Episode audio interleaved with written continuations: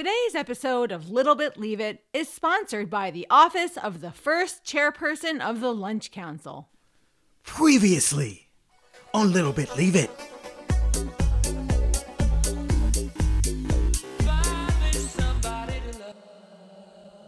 Hello, everybody. Welcome back to another episode of Little Bit Leave It, and today is a good one. This is the podcast where we talk Love Island UK in the USA. My name is Ben, and with me, as always, my podcasting partner and partner in life, Rebecca. Hey, hey, hey, Islanders! Who's ready for Lads on Tour? Lads on Tour is the order of the day. It's Casa Amor, everybody's favorite episode. Today is a very special episode of Little Bit Leave It because it is the first episode ever where we have brought on a guest. Today's guest is Logan Cotton. Say hello, Logan. I got a text. Hey, everybody. It's uh, great to be here. I absolutely love uh, Little Bit Leave It. Glad to be part of the villa. Or maybe I'm more of a, a Casa, more newbie. Whatever it is, glad to be part of this. Very cool. And we are glad to have you here, Logan. And Yeah, you're really brave for being our first guest. This could go completely off the rails, so giddy up! Bracing for impact. And since it is your first time on the show, we thought it would be good for our listeners to get to know you a little bit. And so you're the first person to answer the seven questions, which is the seven questions that we're going to ask every single guest that we have. So, question number one, Logan, how did you first start watching Love Island UK? It actually began because I had ended up staying unexpectedly with my girlfriend at the time for two months because of uh, coronavirus. And after coming back to New York to take my first year of law school exams, I needed to completely unplug. She recommended to me that I watch Love Island. I didn't entirely believe her. I mentioned to some of my buddies who had grown up in the UK, and they said I was an idiot if I didn't actually start watching. And so it set off a crazy Love Island marathon where it was all I was doing is I was folding my laundry, cooking dinner. I would watch it on the on the subway. So I absolutely fell all into it after my exams last year. Nice. You also play rugby, don't you, Logan? I do. I do. So uh, the lingo from Love Island has been great for me to connect with some coaches who are from across the pond. They definitely asked me why I talk about grafting and those kinds of things. It doesn't really quite add up, but I love it. I'm happy for it. We may need to have you back to do a deep dive into rugby at some point. So, who is your favorite face on Love Island? You can pick any season. All time, I think it's got to be Ovie from season five. I love Ovie. Great pick. Everybody's reaction. Yeah, Ovie is awesome. He is, of course, the only person from Casa Amor to ever make it to the final without an original Islander. Fun fact. What about uh, the opposite? Who is your favorite heel or villain from the show? Another season five person, it's got to be Maura. The way that she came into the villa, said what she wanted, didn't care who stood in her way, and just moved like a shark with blood in the water. I I respect the game. Number four, what is your favorite moment? We also had funniest moments, so you can pick either one. I think there's a lot of season five stuff. So if you haven't watched season five, listeners, absolutely you must. I think my favorite moment is when Jordan decides that he's going to try to chat up India, and Anna finds out and goes to confront Jordan and calls him an idiot, an idiot. And Ovie just walks into the melee that forms and just grabs India's hand and walks her away. I thought it was the coolest, swaggiest thing I had ever seen. And it's so subtle you might miss it, but it absolutely makes the entire episode. And it vaults Ovie to superstar status. He was always great. Those little pops of humor we saw from him, his big heart, his relationship with Amber. But that moment of swag, I agree, just probably catapulted him to the final. Okay, who's your favorite couple? So I'm in the middle of season four right now. And my favorite couple of all time is Josh and Little G, Georgia. Oh. But I have a bad feeling about what's going to happen in Casa Amor. So I'm pretty nervous. But uh, at this moment, definitely those two. Well, just remember that Georgia is loyal, babe. Very loyal, babe. Absolutely. You took my line. Amazing okay. foreshadowing. What is your favorite Love Islandism? I mentioned earlier that like grafting has come into my vocabulary a lot, and it's been great as a lot of my uh, friends have broken up with their COVID booze recently. So I have to talk to them about you know hopping back on the horse and putting on their grafting boots. But I think maybe my favorite little saying from the show is just to look at something that is completely out of your control and to just go, it is what it is. Because there's so much that we just can't control these days, and it helps me feel a little bit less powerless. There you go. Personally, mine is stick it on them. We discussed it, and we discussed it in an earlier episode, and thwap, stick it on them. Final question is Who is your inner Love Islander? I would love to be able to say that it's Ovie because he is simply so cool, as we've discussed. I don't think I've got the sauce to be Ovie. So, to be frank, I think the answer is Greg O'Shea, Rugby Greg from season five. Plays rugby, also was a law student, kind of reluctant to go on the show, but got pretty into it and competitive when he appeared. So, kind of vibe with that. I could definitely see myself in that. That's a good one. Yeah, that is a good one. That's worth 25,000 pounds at the very least.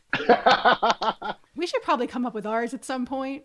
Yeah, I know. At some point, we'll have to answer the seven questions ourselves. But in the meantime, in the meantime, we have an episode to talk about, but before we do that, we just want to remind everybody that Little Bit Leave It is an independent podcast. And you can support us by going to www.patreon.com slash littlebitleaveit. For as little as $2 per month, you will get bonus content with every single episode in the form of Spoils of Love, the after show. And right now we're talking about Love Island, What Happened Next, the series that aired in late summer 2020. We're doing three different Spoils of Love segments about that, one focused on each episode. And for $2 a month, you can listen. So we have got an episode to talk about. It's the Casa Amor episode, but the Islanders don't know that when they wake up, do they? No, it starts off like any other morning, but the producers know what's happening. So the girls are in one place, and conveniently, the boys are in another place. And then, bloop, Nas gets a text. And just for the record, I am wearing my I've got a text t shirt today. So I'm ready, I'm primed. Logan, tell us your thoughts. I really thought it was interesting that the boys were so giddy off the jump from getting the text message, even the ones who I didn't think for a moment would really actually want to uh, go to Casa Amor. And I think we all know I'm talking about Finley, the big soft teddy bear who can't think about anything but Pagey baby. But when you see how each of them react, you know exactly who is going to Casa Amor, looking to bring a new person back to the main villa. If you know, you know. If you know, you know. I'll just say, I think if I were them, I would also be excited, really, no matter who I was. You know, you've seen the show before, you know what's about to happen. You're about to meet six more very good looking women if I was 21, 22 year old guy, I would be pretty psyched myself. Well, not to mention every day looks the same for the most part. So just to do something different, to go somewhere different, I would probably be really pumped too. Well, especially given the mood at the villa that morning. Right before the text comes, Naz says, We really need something to lighten the mood right on cue. Everybody was, of course, down and subdued from the Islanders who got dumped just the night before. Yeah, I don't think anyone misses. It Wallace. was perfect. No, poor Wallace. Poor one out for the most forgotten homie in the villa. Uh, there really were no tears shed for that guy, but it did get me thinking that I am dying to be back with my buddies and have a little lads on tour chant. That I added that to my bucket list right away when I saw them in the interview room shouting that. You and your friends will have to pour out some diluting juice for Wallace. Yeah, I brought up some fond memories of bachelor parties seeing that little scene. But before the guys leave, they have to do push-ups. They have to get swole. Yeah, a group push-up session. Which I gotta say was the most honest thing I think I have ever seen on this show. Guys are always, we are always working out before we have to go be seen and be pretty. I have definitely done it where, you know, I'm like, okay, I got this date, you know, gotta go meet up with so and so. Let me just let me just do a quick 20 push-ups and feel good about myself. So yeah, that I, I love, man. That was just absolute real world energy coming from the boys in that moment. Would you have left a memento if you were with a girl on the show? Tough. Um, if the girl was Shaughna, absolutely not. But maybe, you know, a nice Siannise, a nice Paige. Yeah, you know, I could leave something behind. So back up there a second. What's your problem with Shaughna? So this is good we're talking about it now because I think it's shown in the in the memento moment. If you were to play a drinking game where every time Shaughna said Callum, Callum during an episode, you'd be absolutely hammered by the end of it because her whole personality is sort of just shuffling around the villa and being sad about the various things Callum is doing or not doing. The folks leave the mementos, and all we can hear is Shaughna being like, He left me nothing. I'm sad. I literally think I'm going to cry.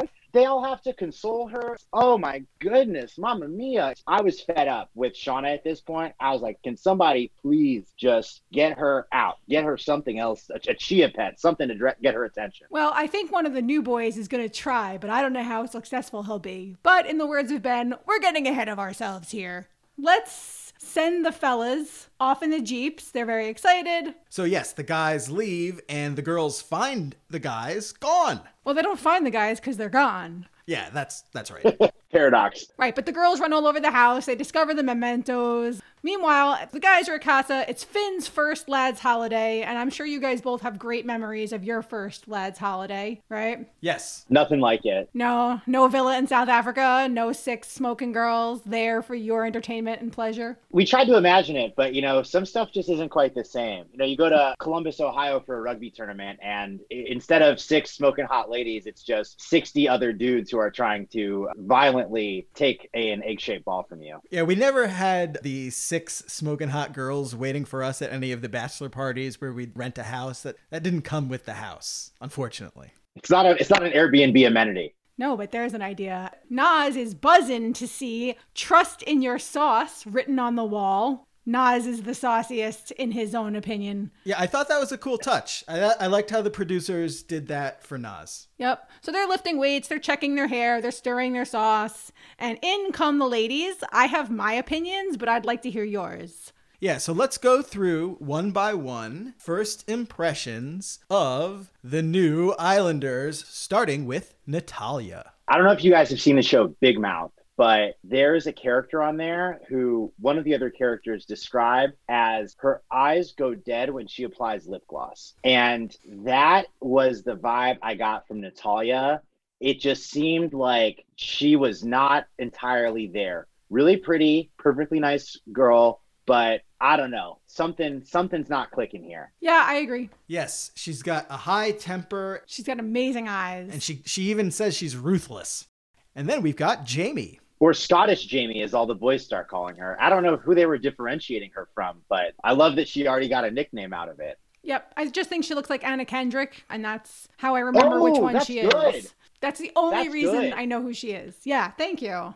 Next, we've got Molly, a 25 year old from Manchester. The second she came on the screen and I heard that she was from Manchester, I was like, game over. I'm sorry, but Callum, Shaughna, rest in peace. We know who Molly was put on this show for. Yes, I think that is very perceptive. Yeah, didn't your brother say that, that she was his all time hottest Islander? That is right. My younger brother says Molly is his all time favorite, hottest Islander, which not the case for me. Wow. Yeah, I, I don't see it personally, but a lot of the guys do. Yeah, she's popular. Quickly. Next, we've got Priscilla. She's got her eyes on Mike. She is stronger than Mike personality wise. I cannot wait to see this play out. Yes, Priscilla comes in with just so much decisiveness, laser focus. She's like a hurricane in the best way, right? I think she's going to rock Mike's world. Yeah, I think Mike doesn't know what's coming. And then, of course, we have Jade from Yam.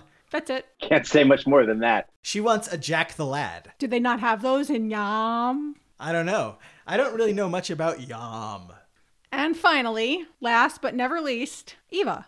I think Eva comes in as a bit of a winner. I mean, she seems a bit cheeky. And honestly, right? What do the boys always say they want? Like tan, nice eyes, big smile. Check, check, check. Yes, and she is from Bromley, which is outside London. Nothing teaches me geography like this show. We try, we do our best. And then the next scene, we see all the girls being pressed for who they like. And I've got a tally. We've got Luke M. Five of the six girls name him. Three of the girls name Nas, Callum, and Finn. Mike is named by two girls, and Luke T. Poor Luke T. Nobody names him. I loved his impression of them. Everyone's like, Luke M, Luke M. I would have picked Luke T. What did you think, Logan? Yeah, he's got a winning smile. He's cute. He's got like a nice little bit of cheekiness to him. I'm surprised that nobody even thought they wanted to. I mean, it's such a throwaway moment, right? Shoot your shot. Maybe maybe you catch Luke T's eyes. I mean, maybe it's because he seems really solid with Shawnee. Molly does imply that she's into several guys, but most of them are in relationships. And obviously, she's looking at Callum hard, and Callum knows she's looking at him. But I'd like to think that Luke T was only put aside because of his relationship with Siannise. I was happy to see Nas get some love. Absolutely. Nas deserves it. The guy has been down on his luck but he is, you know, smiling. He's enthusiastic all throughout the show. He's a good company man. You know, if you're the Love Island producers, you're you're glad to have Nas. Yes, absolutely. He brings the team together and brings the team up. And Luke M, how fortunate this small town boy from some random little hamlet in the UK, and he's getting all this attention in Casa Amor. I felt good for that guy getting a win even if I don't really love his tattoos. I am still wondering whether he was grown in the same lab as Justin Bieber myself. It's uncanny. it is spooky. So now we cut to none other than Laura Whitmore. Who desperately needs a catchphrase like the flack is back. Moment for Caroline who was a great hostess. But yeah, Laura does not get the same fanfare as Caroline, and it doesn't help her popularity at all. Do you have any thoughts on Laura? You know, I love that uh, you all shared that she's actually a journalist. It makes a lot more sense, sort of like why she shows up and doesn't seem to want to chit chat as much and maybe just has her incisive questions and bounces. But I really did feel like this would have been a cool episode for her to have either audience members outside the villa or just someone else stage some questions. I feel like the show tries to make her seem really harsh too with the dramatic walk up angles and camera and stuff. And I don't know, it never really quite did it for me that this mean lady in a tight dress was going to show up and scare the islanders, then deliver treats for them. A, a little like White Witchy out of Narnia, right? Yeah, she definitely does not have a get the party started vibe. This is a positive moment. This is not a dumping. This is six new boys. And I don't understand why she's looking at all these girls like a school marm. Someone described her as the supply closet teacher, and I can't unread that. That's so funny. I think I think it's a real power move that she walks up to the villa all the women are gathered in one place where she can absolutely talk to all of them and she makes them all get up and walk across the village to another spot for no reason whatsoever. Always has to go to the fire pit. That's a rule of love island. You can't talk to the host if you're not at the fire pit. So yeah we meet the six new guys so let's do the same and talk about them. We've got first alexi a stripper from essex. All i wrote was naked butler. Alexi has no impact on me I think Butler in the buff is a strong career. Love to see it. I like just his candor about what the job is. You know, he just says, as if Butler in the buff isn't clear enough. He goes, It's me naked and a lot of women, and I've got to entertain them. I'm like, yeah, man, that's your job description. Like, like you said, you're a bus driver. You said you got to drive a bus. The second butler in the buff on the show, because Connor Durman was also a naked butler for a bit. So, naked butlers getting their time on season six we love representation. Yeah. Well, we've had female strippers on the show too, so we do have to make sure we get that balance. Next, we've got Biggs from Glasgow. I just wrote Scottish. I, I got nothing. I would like to see more from Biggs. I think the Scottish people are funny. Everybody's eyeing Paige for him, and I don't think Paige is going to have it. Nah, I mean, he's got a really cheeky face, kind of like Luke T, where you can see that there's some like cute, likable mischief going on, you know, like in their brain. And I, I hope Biggs gets a chance to shine a little bit because I imagine he's a bit cheeky. Yes, he describes himself as goofy and sexy. His name is Biggs, too. Like, I expect Biggs things from him. But um bum. Next, we've got Josh, a model from Surrey. Who? Josh, a Who? model from Surrey. Only Shaughna makes him relevant. Otherwise, he's just like another bland, vaguely good looking white guy, honestly. He's the boy version of Jade over in Casa Amor. Jade from Yam. Next, we've got Ched, and he's from Suffolk, and he likes brunettes. He's a lot of man, that Ched. Absolutely massive. I try to keep my thirst to myself, but Ched's a whole lot of man. I don't know. Whew, fan of myself here. yeah, I like that his uh, intro thing as he's walking out of the water is so transactional. He just says, you know, if your girl likes me more than she likes you, she's leaving with me, pal. As if that sort of absolves him of any, uh, it solves any problems that uh, might arise. Well, who's going to challenge Ched to take it outside? Nobody's going to challenge Ched, right? Luke M can stand Yeah, up true. to Mike. Connor with a G and Connor kind of met in the middle there. Nobody is fucking with Ched. And Ched, like Callum, is a scaffolder. Next, we've got George, who is an estate agent with a tan. Yawn. Two yawns out of six so far.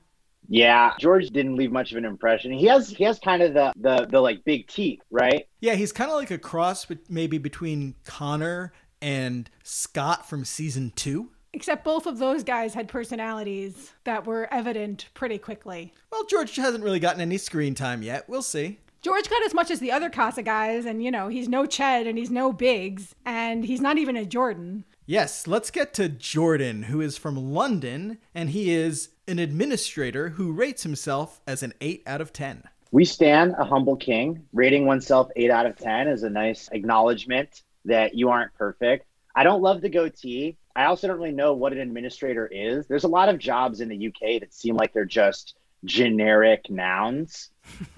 An administrator, I'm not sure what there's a lot of things that that that could be, I suppose. But just for a moment, pause on that 8 out of 10 rating. Look, personally, I see a guy who has bad skin, ears that stick out, a goofy smile, a bad goatee. 8 out of 10, I think he's being a little generous with himself, personally. The worst, Rebecca would disagree with you. Yeah, the worst Rebecca would definitely disagree with me. But Jordan has one of the best quotes in the episode, and I think that needs to, you know, absolve him a little bit. So they're all talking about who wears the trousers and which relationships and who's intimidated by powerful women and who isn't. And Jordan says, I wear the trousers, but she tells me which color. There's your humble king. There we go. Heartbreak Drake, right on Love Island. Yeah, so we've got Rebecca really in the middle of all these guys, and she is having a great time. She's spoilt for choice. Yeah, this is probably one of the best moments I've seen Rebecca have on the show since she paraded in in the Greek goddess outfit. So happy for her to finally have a clearer path to some options. And back at Casa Amor, we see a couple couples pairing off Callum and Molly, and Mike and Priscilla. The fact that Callum and Molly are from the same town, I mean, you said it. That that double cements them. You know, she's talking about take a left by the Tesco, and Callum says, "Is that by such and such bar?" And she used to work at such and such bar. That's it. It's done. It's over. Whatever intern researched Molly's background before bringing her on the show just got hired to full time staff because really could not have done a better job. And Callum is a small town feeling guy, so of course he wants somebody from his own little neck of the woods. I don't think Callum would survive in London. Well, Isn't Manchester the second biggest city in the UK? I mean, Staten Island's part of New York City, but out here is a lot different. This is true. This is true. Manchester also was so rough that somebody invented communism there, right? So maybe maybe stuff is tougher in Manchester than uh, we we initially would assume. Yeah, that's that's a very very good point. If there's a Staten Island in Manchester, Callum's from that place. Something I did love in the Mike Priscilla convo is that I think that convinced me that Mike is on this show for love because the way that he sort of jumps from flower to flower to flower, Mike's not playing this for the money. He's not going to win it, but he really might find a good connection here. Mike is the definition of that Chandler quote. He's hopeless and awkward and desperate for love. He's a little smoother than awkward, but at the end of the day, Mike is just throwing his sauce at the wall and seeing what sticks. And I think he picked a good one in Priscilla. She's definitely an upgrade over Jess. Then we've got a little scene where Nas is describing his ideal type, and it sounds like he's describing somebody who just entered Casa. Yeah, I was listening to that scene, and you know, Nas is not subtle there, right? He describes big eyes, big smile, tan, somebody who can join in the jokes with him, and he gets a little bit of uh, a gentle roasting back in his face. So I think we see a little, we see sparks flying here, and the connection seems pretty hot. Yeah, I agree. Then we've got Natalia flirting really hard with Finn. Do you think Finn's head might be turned, either you? So, despite how Finn looks, it's important to remember how young he is. Finn is 20. Most people by age 20 do not have a ton of life experience. He was a footballer, so that does get him out of his bubble a little bit. But I think Finn is just so excited to have all this attention from different women that, of course, his head is going to turn. But he seems pretty committed to his head returning back straight. I think Paige should not be threatened, but I'm glad she's not there to see it. Absolutely. She would decapitate him for even sitting on that daybed and talking with Natalia. No spoilers here. I'll say that if what Natalia said to Finley about her type is true, then Natalia must have only gone in that villa with eyes for Finley because he's the only guy who fits that description. Or she could just be lying to him. That's the other option. I also like how Finn says Casa, like Kasser. He's from Milton Keynes, which is funny because it sounds like a guy's name. Sounds like an economist. so let's cut to our challenge this evening. These are the worst. I hate these so much. As is tradition, when Casa Amor begins, we have nightly competitions between the main villa and Casa Amor. And tonight's competition is cocktail mouth mixing. Ugh. These are gross enough when it's just the couple passing food back and forth. Now you have a drink that's been passed down the line God, I really hope COVID ends these types of challenges because it's so unsanitary. It makes me so unhappy. I don't know. Am I alone in being terribly grossed out by these? No, you're spot on. And I got to say that personally, I'd be fuming if the show told me I had to put on a cute or cool outfit every night. And I did that. And then they made me go take grenadine from somebody else's mouth and spit it into, ruining all my clothes. So yeah, I'm with you there. This just seems like cruel and unusual punishment. I would say the grossest drink is the pina colada, which is where they've got like the foam and like thick, and it's just disgusting. And milk. There's mil- milky something. Yeah, the other one's the strawberry mojito, the porn star martini. I don't even know what a porn star martini is. Yeah, me either. I I drink mezcal straight, so all these cocktails are flying over my head. Yeah, I've heard of, of course, pina coladas and sex on the beach. I have had a regular mojito. I don't think I've ever had a strawberry. Well, when I'm allowed out of the house again, that'll be the first thing I order. Your name is Rebecca, and we've got another Rebecca who is very enthusiastic about the alcohol, it seems. Woo! Rebecca is at the end of the line, and nothing's getting in the glass. Rebecca is taking full advantage of sticking her mouth on Jordan's and getting whatever spit and booze concoction she can. And Rebecca is drunk. And I like drunk Rebecca. Oh my goodness, I didn't even realize that she was drinking the liquid. That is such a good observation. I just thought they were bad at the challenge. You guys are totally right. Wow, what a what a shrewd play by Rebecca. Yeah, she gives away the game a little bit, I think. She makes a very quick aside comment. She said, I thought it tasted good for being in everybody's mouths. Title of her sex tape. So Casa Amor wins. Oh, Siannise is not a happy camper. Siannise says, I've ruined my dress, so I'm absolutely fuming. Hope they're enjoying their party, and I can't deliver it as well as Shawnice does. So then the producers ask the guys and girls to separate once again at Casa Amor to have some conversations amongst themselves something I didn't remember from my first time watching this was that Finley mentions this is where the term Scottish Jamie comes out. And he mentions that he thinks Scottish Jamie is an absolute gem. And you start to see that he really is just sprung on Pagey baby. Shout out to my girl Jamie. I thought that she was pretty forgettable, but I guess she left an impression on the Islanders. I love that you keep calling her Pagey baby. That makes me so happy. And I keep wanting to bust out with a fan. we can do that. We can next time a Pagey baby comes out, we'll we'll get that. We have a great little moment here between Nas and Luke T. You know, the guys who are in relationships are talking about how, you know, their head's not going to be I think Finn says his head's not going to turn. And Nas turns to Luke T and says, "This is going to be rough on me and you." So Nas even though he, he acknowledges that he and Demi have only had a few days together, Nas right now is feeling Demi. And Luke T goes, Don't get me involved. Luke T and Nas have a very underrated friendship too that's been developing the last couple episodes. They're very funny together. Back at the main villa, we've got an OG girls chat going on. Yeah, I didn't catch this the first time, but Rebecca, in her little thirsty moment where she's talking about Jordan, says he's a little sword. Um, okay, didn't know that was a thing that we describe people as, but doesn't he say sort? Is it sort? I heard sword. I think it's sort. Isn't he like a proper sort or something like yeah, that? Yeah, I think Jordan's a sort. Oh. You, say a little sword? I like that. Yeah, gonna, like you know, like that. the thing you used to, to stab people. Oh my goodness! Wow, that makes it so much less thirsty. oh, now I kind of wish he said sword though. That would have been great. Yes, sword sword would have been very funny. I like that better. I thought it made sense with how she goes, gives it the little lip bite and the mmm. Oh my gosh, I I love it. Rebecca shines here. Rebecca really she she stunts on him.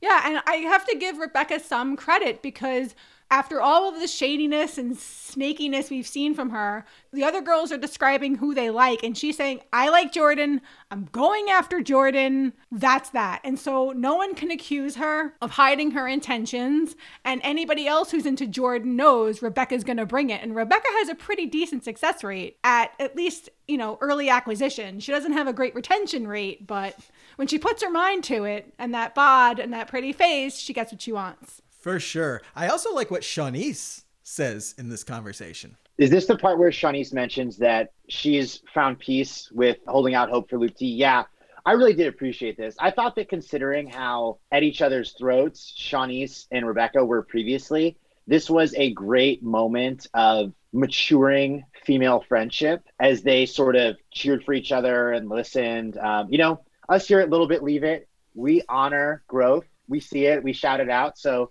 kudos to these women. Absolutely, absolutely.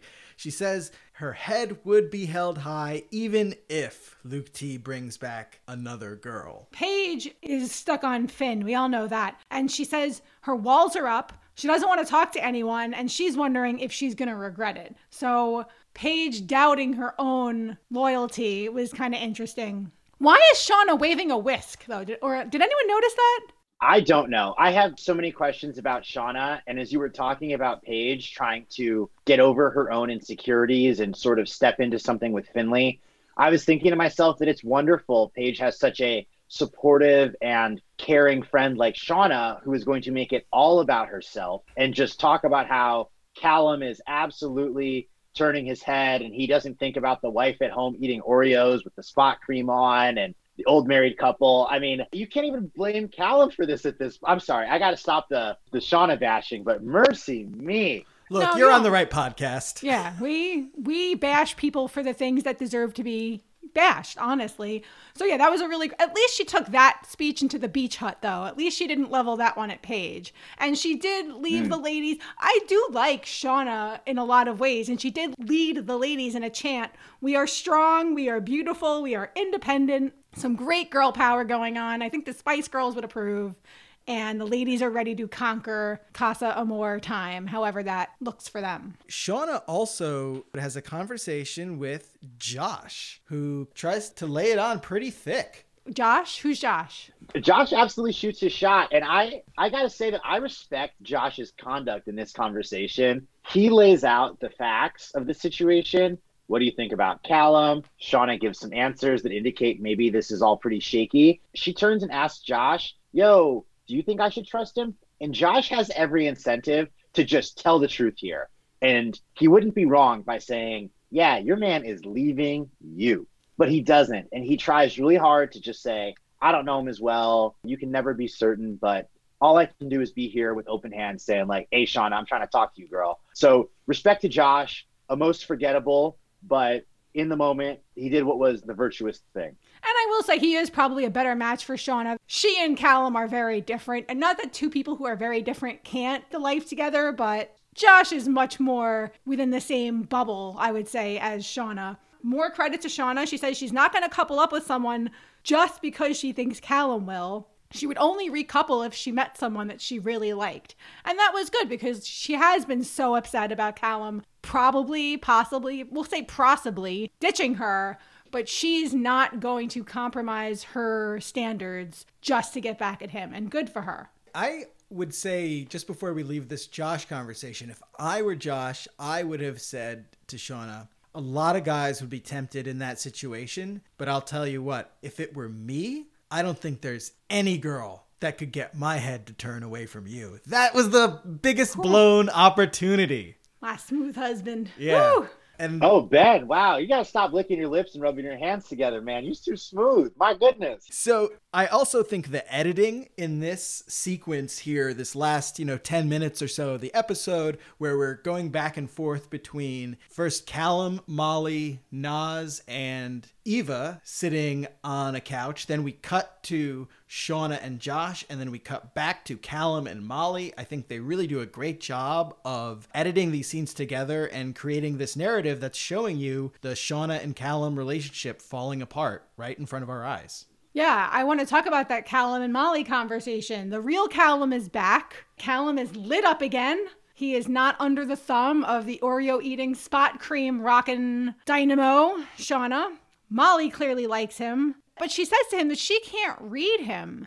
He is so afraid of disappointing Shaughna still, I think. So when he's sitting with Nas and Eva, they ask Callum if Shaughna will be faithful, and he just shrinks because he knows she's going to stay faithful and he knows he's not. Absolutely. I really did like the editing. And I, I think what it underscored for me was that Callum and Shaughna, when they're together, Shaughna completely dominates Callum. I don't think he even recognized that. And then when you split them up and you put them in their own environment, I think we can much more clearly see who they are as individuals. In this sequence, I feel like it becomes very clear to me that Callum, even though he's like this handsome, built, desired scaffolder from Manchester, he's really shy.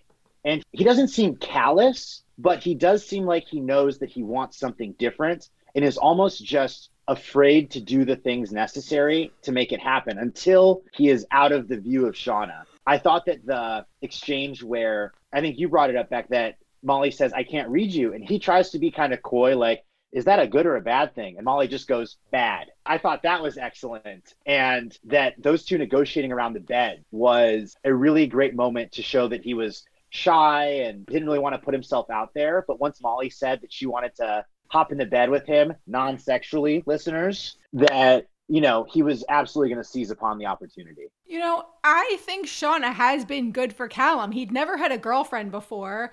I think Shaughna has taught him a few things about what girls are like, what women expect. And that I don't think he would have been as successful with Molly if he hadn't A, learned a little bit about what a girlfriend expects, and B, learn a little bit about what a girlfriend should be as in Shaughna's behavior is not what he wants. Shaughna's behavior is not what he needs or deserves. And I do agree with you, Logan. He is a shy guy, and I'm pretty sure that all the women he slept with is because he's good looking and he goes with the flow. Yeah, absolutely. Didn't he sleep with a much older woman too? That definitely fits.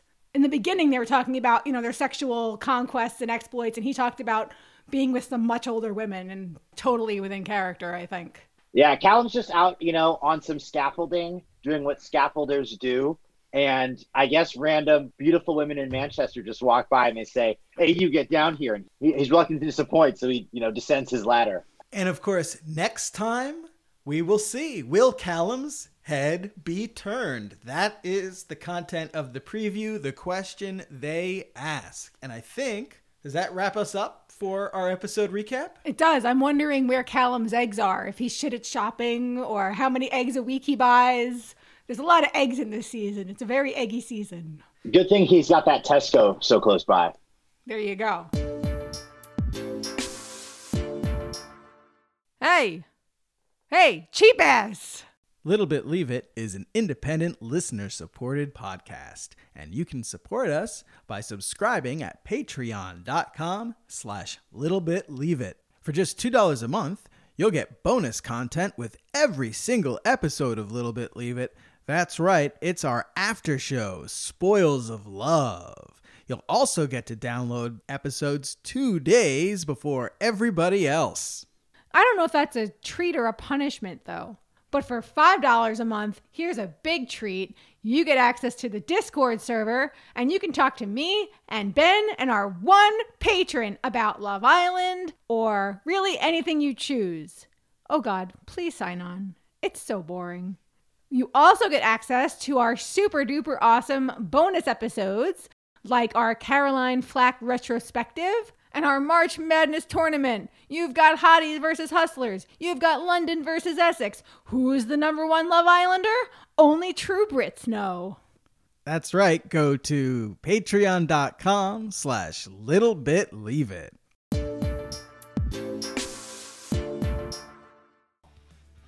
Hey! It's Rufus Rudderman, the new first chairperson of the Lunch Council. I want to thank you once again for your vote of confidence in me and my new leadership team. And also for making Peter Pecker Foods Seaman Delight the number three fish stick product in central New Jersey. Remember, if it comes from seamen, it's going to delight.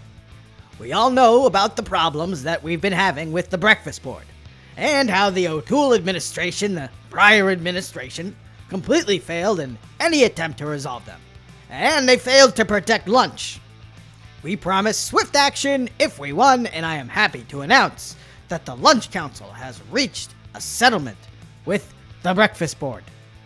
In return for a cessation of all hostilities toward lunch, we are allowing breakfast the exclusive use of sandwiches going forward. While this will be a great sacrifice for lunch and lunchgoers around the world, we have retained the all important categories of soups and salads, which together provide lunch with year round appeal, no matter the climate, no matter the weather.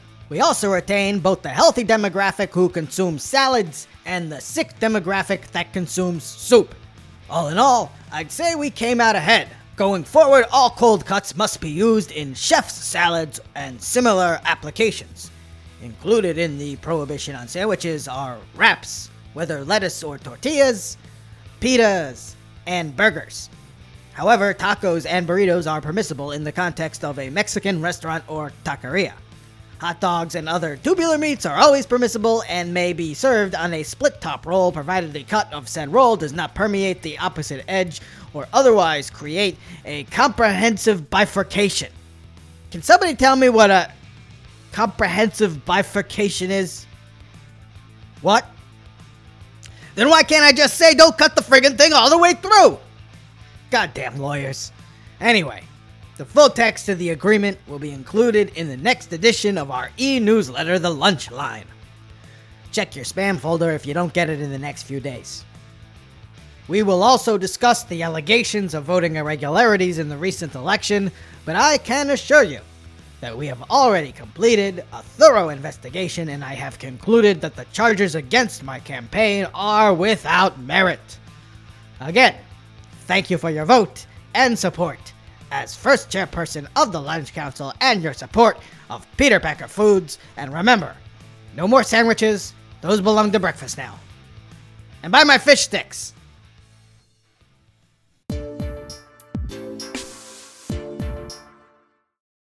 Oh, that sound must mean it's time for Culture Shock. And today's Culture Shock, we are going to talk about Nando's.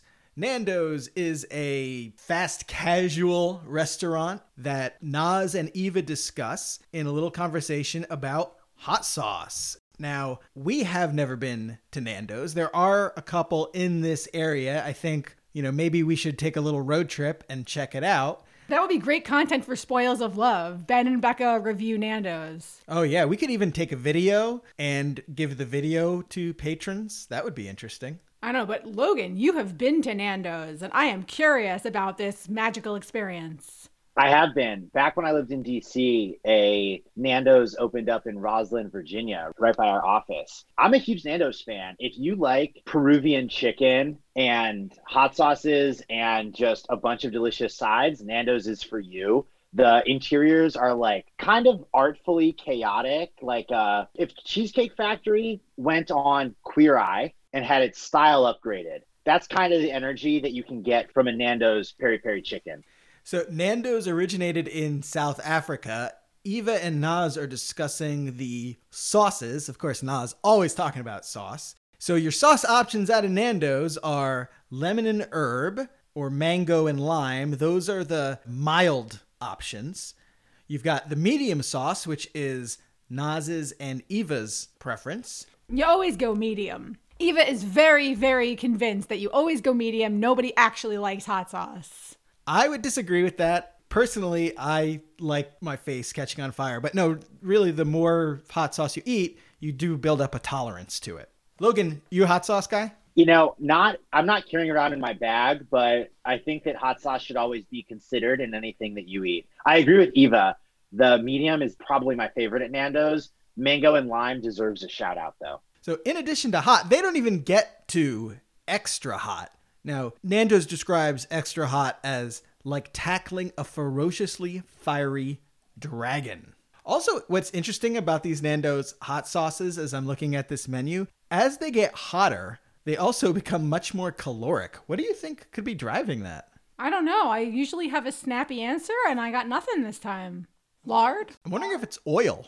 Oh, that's a good one. I mean, I've never even thought about the calories of a hot sauce. It seems like we should just treat hot sauce as a as a zero caloric effect. Yeah, I would agree with that, especially because it isn't it supposed to make you eat a little bit less? It's supposed to speed up your metabolism. When my mom's friends from her old job did a biggest loser type competition among them, they were all eating a lot of hot sauce to try to burn some extra calories. So yeah, you can get rotisserie chicken, you can get chicken wings. Now, have you ever gotten the chicken livers?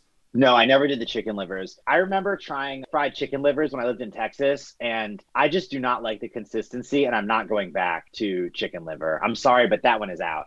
I can see that. I've had chicken liver a couple times. No, I've never been to Texas and I never was forced to eat liver. I feel like that's something your parents would force you to eat. And Oh yeah, that's a thing my dad definitely does for pleasure, eat chicken liver. It felt very like Jewish old man to me, but I didn't want to come out and say that, but here I am.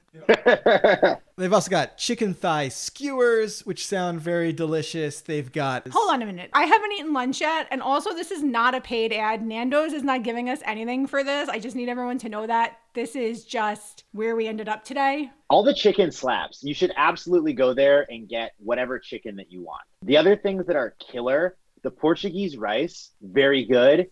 And you need to get the fries, the peri chips, but get the peri-nays. America, listeners worldwide, we are not eating enough mayonnaise. It is such a good condiment. It makes everything better. Stop being afraid of it. It is so good. I'm not sponsored by Hellmann's, but I would gladly take that opportunity. Powered by mayonnaise. You know, you and Tommy Fury would have a lot to talk about. That's when I started to like him. There's a behind the scenes think that actually one of the production assistants is saying that the Islanders would go through a giant jar of mayonnaise every single day in season five. Wow, now we know what we should have done with that jar of Costco mayonnaise. I know. I, I said, hey, Beck, can you go out and get some mayonnaise? She goes with her mom to Costco. She brings back the largest jar of mayonnaise that I've ever seen. It was the smallest one they had. the smallest one they had. It was like a half gallon of mayonnaise.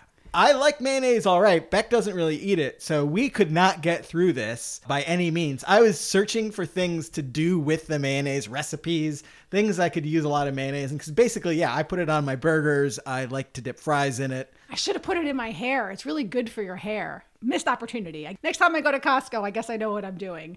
Are we ready for fashion? Yeah, let's do it. It is time for the TNA report. The TNA report. All right, I'd like to give Logan first crack at this. Yeah, go ahead, Logan. so the first thing that caught my eye were Siannise's dramatic narrow sunglasses at the start of the episode, the sort of almost villainous Cruella de Vil on holiday sunglasses that she had. She's had a lot of statement pieces all season long, so you never know what you're gonna get with Siannise, and I respect the effort to make a statement with every little piece that she brings on. Seconded. Yeah, she's got great sunglass game. I also need to give the boys some props for their swim trunks that they wore to Casa Amor. I know that Callum himself was like, "Oh, I'm wearing these. They look so stupid, mate." But I actually loved his sort of Candyland pinstripe swim trunks. I thought that they were really fun and festive without seeming like they were trying too hard. You know, honestly, the guys' trunks are not usually. Sometimes I notice them, but they tend to be more subdued. So, not always something I notice. Glad you caught that. Especially on Callum, too, who tends to get negative fashion reports, if any. Well, he's from Manchester, right? So not exactly the fashion capital of the world. I loved Ched's plaid pants that he wore the night that they did the little party. I definitely hopped on ASOS and was like, can I find some plaid trousers like that? And then listen, you know, guys, I think that a strong turtleneck for a night out is a solid look. And I like that Jordan pulled it out. A little bit curious for South Africa in the summer, but I thought he worked it. I could not disagree more, Logan. I thought that turtleneck was terrible. I mean, first, I think that full turtlenecks in general, I'm not a fan of. I'm not. I don't really like mock turtlenecks either. If you're gonna go turtleneck, go full turtle. Mock is just saying I'm trying really hard, but I don't like the feeling of things on my neck. But it's still on your neck, so Yeah. mocks are dumb. But no, turtlenecks are for beat poets primarily. They are not for guys trying to look good on a night out at the club, especially with that kind of cable sweater type of deal that he's got going on. Okay, so I know you're a straight guy, but if I can just take you back to 1999, Jordan Knight from New Kids on the Block released a single, Give It to You. In the video, he's running around a carnival and he's wearing a white turtleneck sweater. It was better than this Jordan's, and he looked smoking hot in it. So never doubt the power of a Jordan in a white turtleneck. That is all. Okay, so yeah, if if one of the new kids on the block did it in his solo career, it must be very cool. He looked hot. That's all I'm going to say. Turtlenecks are making a comeback. LeBron James, if he ever has to make a speech at his I Promise school or conservatives are mad about him talking about politics and he goes on the news, LeBron James, you can bet money that that man is going on wearing a turtleneck. LeBron James can wear whatever the hell he wants. LeBron James Yeah, is pretty much at the top of every game. Yeah. And then I know we mentioned it earlier with the food challenge, but I think that the producers did Siannise a real favor by having the mouth to mouth bartender challenge on a night where she was wearing that unfortunate dress with the billowy sleeves. Agreed. Couldn't agree more. It was garbage. So you got some for us, Beck? I have a couple. Shaughna had that nude top with the roses all over it, and I think there was matching shorts. That was really nice and very different. I haven't seen something like that on anyone else. I liked Laura Whitmore's dress, the blue and red flowers. Even though it had billowy sleeves, it worked on her. Not all billowy sleeves are created equal, or puffy sleeves, I should say. And I also liked Paige's black and silver dress from the night party. That's it for so many people and so many different scenes. There wasn't a ton of fashion that made my eyes stand out either way. Well, I've got a few myself too. All right, sir. So first, I'll say I like Luke T's jacket in the party scene. He's wearing a very cool light brown bomber jacket. I want a second, just those plaid pants. Very, very cool pants. I think we just need to mention those again.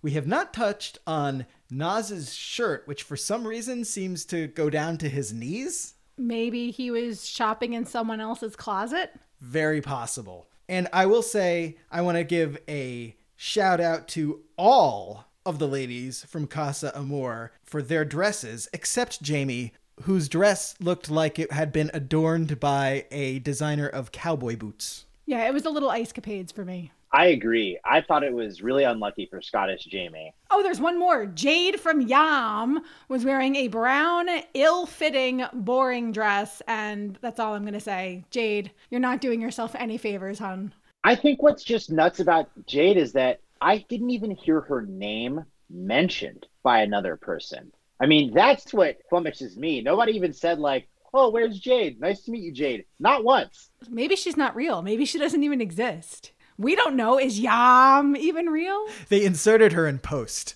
Exactly. She she's CGI. She's a deep fake. Very quickly, one last negative for these new guys George, lose that shirt. Who? Exactly. All right. I think it is time. We're coming to the finish line here. Oh, yeah, we've got to do it. It's the time to do the thing we always do. Go ahead, Logan. Bring it in. All right, time to rank these couples. That's right. Okay. I think we should go bottom to top, our lowest rank to our top. So for today, what happened was Beck and I, we did our rankings as usual. Logan did some rankings of his own. And then we kind of combined them and we used our executive authority to make those final determinations. But I think Logan had a pretty dramatic effect on these rankings, as you guys will see. The process was like making a porn star martini by transferring liquid mouth to mouth to mouth, you know? Yeah, it- it was definitely a messy, messy ranking with so many people. So we have all the way at the bottom in number 15, Natalia. Empty. Empty Natalia. Yeah, there's just not much good to say. I'm sorry, but you know, you're going to come on talking about how you can be a load to handle and all that. And all we know about her is that she likes tall, hairy guys. That was more than I even needed to know. Number 14, we have Alexi, George, and Scottish Jamie all together. Maybe we did Jamie a little dirty. Maybe. What do you think? I, I Yeah, I mean, Scottish Jamie, I only liked her a little bit more because someone else acknowledged her. But what did she do for herself on the episode? Not much. Coming in 13, we've got Shaughna, and we're gonna pair Josh along with her because I think we're feeling a little a little bad for Shaughna. Is that even possible? And as Logan said, Josh shot his shot. Josh put it out there, and that took guts. Especially after she complained about Callum to him for 15 minutes. You can only go on Love Island and walk around the villa sulking about a man who clearly is not as into you as you are into him for so long. And Shaughna is so far beyond her budgeted amount of time to do that. Well put. At number 12, and I will admit, I did single handedly push this person down a few spots because I hated his turtleneck. It's Jordan. No comment. We would just end up having the same turtleneck debate. But you know what? The guy came on and he had the line of the episode about the pants. He seems to have a lot of charisma, drawing the attention of Rebecca. So respect to Jordan. Yeah, I see your guys' case, but you know, I guess I just disagree. Number 11, Jade from Yam. Only because she's from Yam. Number 10, we've got Biggs. I think that Biggs has the highest potential of any of the new people. I'm just so deeply curious about what he's going to do and what he's going to bring. So, yeah, I'm excited about Biggs being on the show, even if he didn't do so much aside from tell us that his name is Biggs. Big things. Big things. Big thing. Coming in at number 9, it's Ched. Whole lot of man. Whole lot of man, a real king. I think Ched's going to do well. Coming in at number 8, it's Luke M. Lovely ladies love Luke M. Yeah, so many girls liked him. So many people in this episode. Maybe Luke M should have been a little higher just on that basis, but he doesn't really do a whole lot, I guess.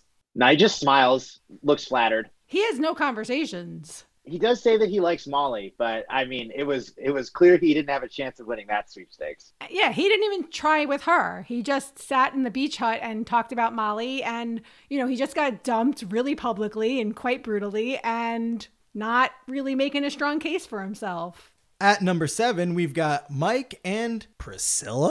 Yeah, I like Priscilla. I like her for Mike, and I'm excited to see what happens there. So, what do you think? Is Mike going to be done with Jess? Yes, as Siannise would say, one hundred percent. 100%. Now, all the way up at number six in a spot that is very unusual for her, so high up ahead of all these other people, it's Rebecca. Dear listeners, I pushed for this. I gotta say, listen, I know Rebecca has been insufferable. I know Rebecca has been on our nerves, but as an episode, Rebecca kills it this time. She communicates what she wants in advance. She doesn't step on people's toes. She gives us some uh, healthy female sexual energy. She is funny. I don't know, guys. I think Rebecca had a real great day in the villa. I can't argue with you. You know, she's still the worst Rebecca, but she wasn't the worst this episode. Yeah, great episode for Rebecca.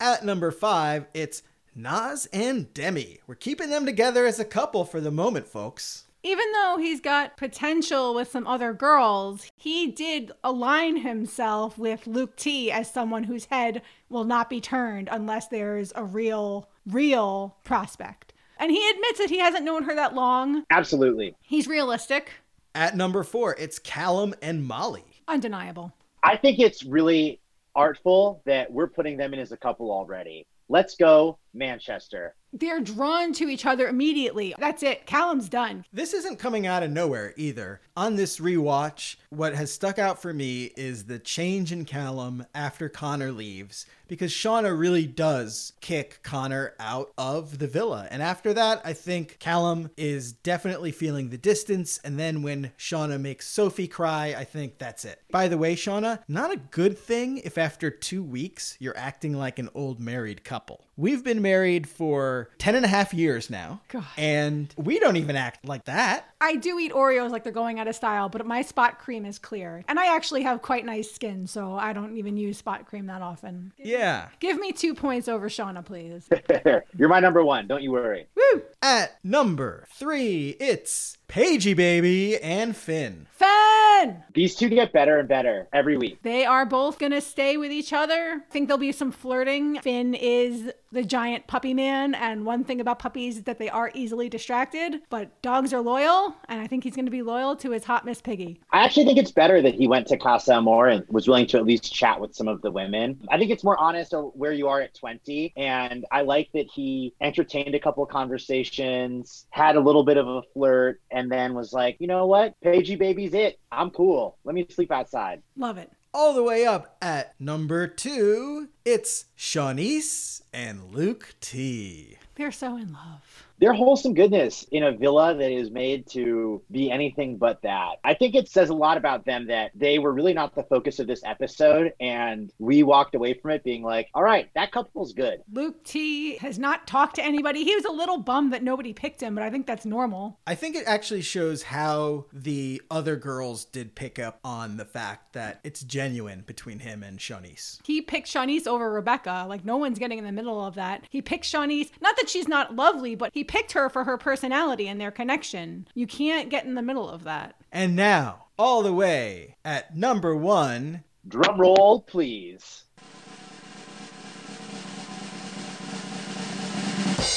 Number one is Sweet Sweet Eva. Wow, Eva debuting at number one in her very first episode. This is insane. Logan, why did you say in your own words that this was a slam dunk episode for Eva? I think Eva comes in as a new character in Casa Amor. She makes herself well known without being overwhelming. She is super likable. She vibes really well with everybody she talks to. And she exhibits what I think is the most sacred of love languages, which is a gentle roasting. And she gives it to Nas a little bit as he says that he just wants to be gassed up by whatever girl he's with. They get a little bit of banter going. And she's got strong, informed opinions about food and specifically hot sauce. And who doesn't love a girl who loves her food? Oh, yeah. I mean, I know that was one of the things that attracted me to you, dear. I just wanted to hear it. So, Eva coming in at number one. That is our rankings. And I think, does that just about do it for this very, very cool Casa Amor episode? I think it does. Logan, thank you so much for joining us. I think we should let Logan help us wrap the episode. Before we wrap, remember we gotta hit him with the socials. Hit him with the socials. You can follow us on Twitter. I am at LBLI Podcast. I am at LBLI Peng, like Peng sort, not sword. And you can like us on Facebook and listen through Facebook. And you can also follow us on Instagram. And you can email us at littlebitleaveitpodcast at gmail.com. Logan, do you want to give them your Twitter handle and any other information about yourself that you would like our listeners to know? Absolutely. I'm on Twitter at LGNCTN, currently tweeting my way through season four of Love Island. So you guys can watch me get my heart broken as I see uh, the dissolution of Josh and Little G. But I will be loyal to you, dear listener. So don't you sweat it. Very cool. And so, From Staten Island To Love Island. trust in your sauce.